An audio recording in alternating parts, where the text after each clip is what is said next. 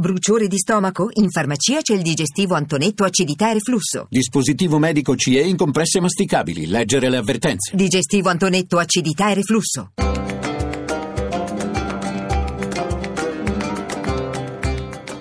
Dialogo con l'Islam.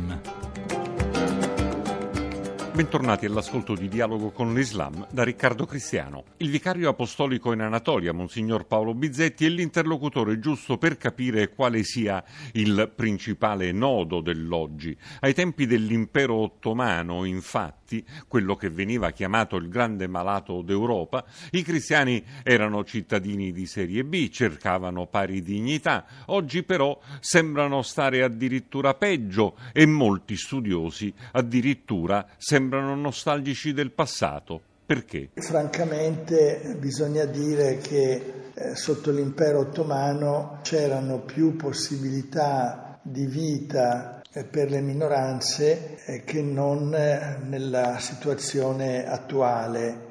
questo perché? Perché con il Novecento ha preso piede questa eh, idea di nazione, c'è stato questo sorgere dei nazionalismi che hanno puntato molto sulla omogeneità etnica, culturale, religiosa e questo, eh, questi nazionalismi purtroppo sono stati elaborati a partire proprio dall'Europa e col passare del tempo se ne vedono tutti i limiti. Oggi io credo che molti cristiani, leggendo la storia eh, degli ultimi 3-4 secoli, rimpiangano eh, quella situazione in cui seppur erano eh, cittadini di serie B che dovevano anche dare un loro contributo, eccetera, però avevano molte libertà sia dal punto di vista religioso che dal punto di vista dei tribunali e anche c'era molta libertà eh, di commercio. Bisogna tenere presente che eh, nell'impero ottomano c'erano i consoli, c'era lo spazio per i consoli che rappresentavano e garantivano le minoranze. E quindi forse dobbiamo avere il coraggio di ripensare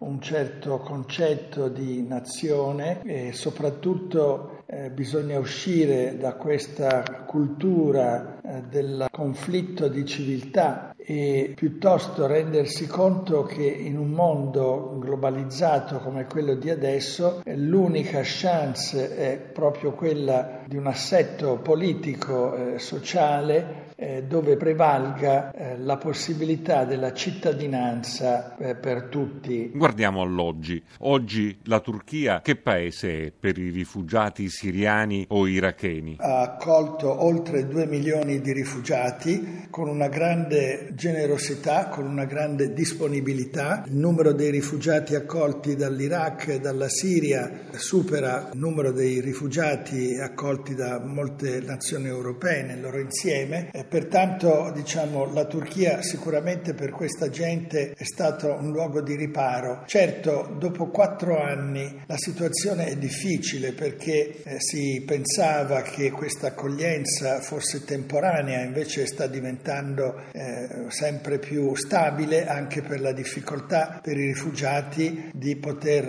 andare, eh, emigrare verso altri paesi. Che impressione fa, visto dall'Anatolia, l'assedio di Aleppo? È una situazione assurda. Qui tutti ci domandiamo come mai le grandi potenze eh, continuano a permettere, quando addirittura non essere complici di questo massacro. Siamo anche molto stupiti del silenzio dell'Europa. L'ISIS, dicono molti, è una sfida anche per l'Islam. C'è una ricetta per affrontare questa sfida? Come più volte del resto ha ripetuto il Papa, è necessario una presa di posizione molto forte, molto decisa da tutti i capi religiosi, dagli intellettuali, contro l'uso della violenza violenza, in modo che questi terroristi eh, non trovino nessuna scusa nella religione per compiere quei massacri che compiono, che d'altra parte sono frutto di una grande ignoranza, non sono frutto di una visione religiosa. Moltissimi di questi giovani dell'ISIS non ne sanno niente di religione, non frequentano le moschee.